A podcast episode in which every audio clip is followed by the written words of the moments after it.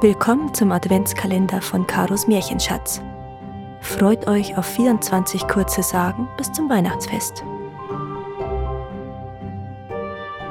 Türchen 8 Wilde Frauen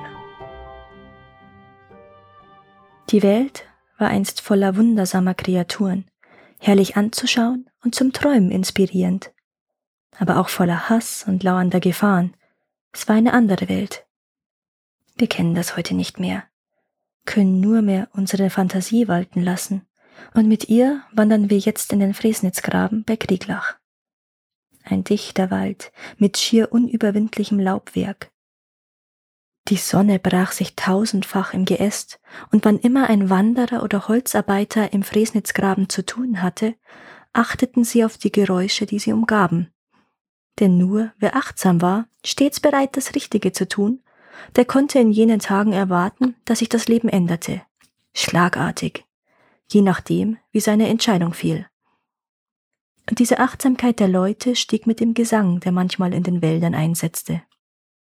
Ein Gesang, der vor allem bei den Männern etwas auslöste. Denn immerhin, das wussten alle, lebten im Fresnitzgraben die sieben wilden Frauen. Sie waren von sagenhafter Schönheit, jede ganz eigen, aber doch in einem gleich. Jede von ihnen brachte das Blut der Männer in Wallung und machte sie zu Helden oder zu Tölpeln, je nachdem. Eines Tages lief eine Wildfrau durchs Geäst und hielt plötzlich inne in ihrem liebreizenden Gesang. Sie blickte auf. War da nicht ein Geräusch? Und in diesem Moment sprang ein Wesen hinter einem Baum hervor. Ein Wesen, dessen Körper mit einem tiefschwarzen Fell überzogen war, das lange Hörner am Kopf trug und dessen beide Beine in Hufe ausliefen der schwarze Bock. Das Mädchen schrie auf, drehte sich um und rannte um sein Leben. Wildfrauen liefen schnell. Sie kannten sich in den Wäldern aus, doch in diesem Fall hatte ihr Verfolger einen klaren Vorteil. Die Panik, die er erzeugte, lähmte seine Gegner, machte ihre Schritte fahrig, feuerte die Atmung an, ließ Herzen so wild hämmern, dass sie zu bersten drohten. So kam es, dass die Wildfrau müde wurde, viel zu rasch und der Bock holte auf, gierig und grunzend. Womit beide nicht gerechnet hatten, die Wildfrau nicht und der Zottelbock auch nicht, sie kreuzten den Weg eines Holzknechts.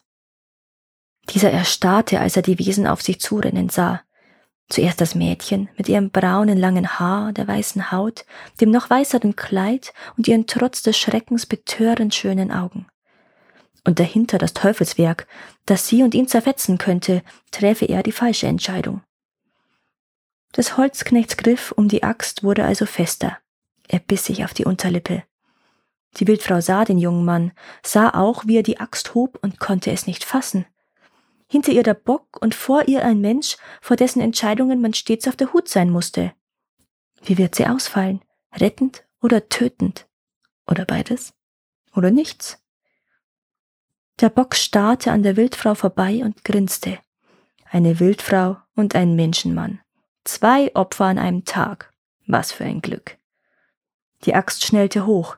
Nur noch wenige Schritte, dann würde die Wildfrau bei ihm sein. Sie streckte schon die Arme aus, wollte den Holzknecht daran hindern, die falsche Entscheidung zu treffen, aber nichts, nichts konnte ihn daran hindern. Die Axt sauste nieder. Der Bock lachte. Wie süß der Tod im Vorfeld schmeckt. Er sprang. Doch was war das? Sein Blick veränderte sich. Fassungslosigkeit war plötzlich darin zu sehen. Und dann Enttäuschung, bittere Enttäuschung. Ehe die Kreatur verschwand, einfach so, weg. Die Wildfrau lag in den Armen des Holzknechts und keuchte schwer. Ihr Blick fiel auf die Axt, die in einem Baumstumpf steckte. Drei Kreuze hatte der Mann damit in aller Eile geschlagen. Drei Kreuze, das Zeichen, das den Teufel augenblicklich verschwinden lässt. Die einzig richtige Tat, die der Mann hätte setzen können, denn ein Schlag gegen den Bock wäre sein sicherer Tod gewesen. Eine wunderschöne Frau und der Retter allein im Wald. Bevor sich die Wildfrau von dem Mann verabschiedete, zauberte sie ihm noch eine goldene Axt in die Hand und versprach Du sollst nie mehr Not leiden, nie mehr hungern, nie mehr dürsten.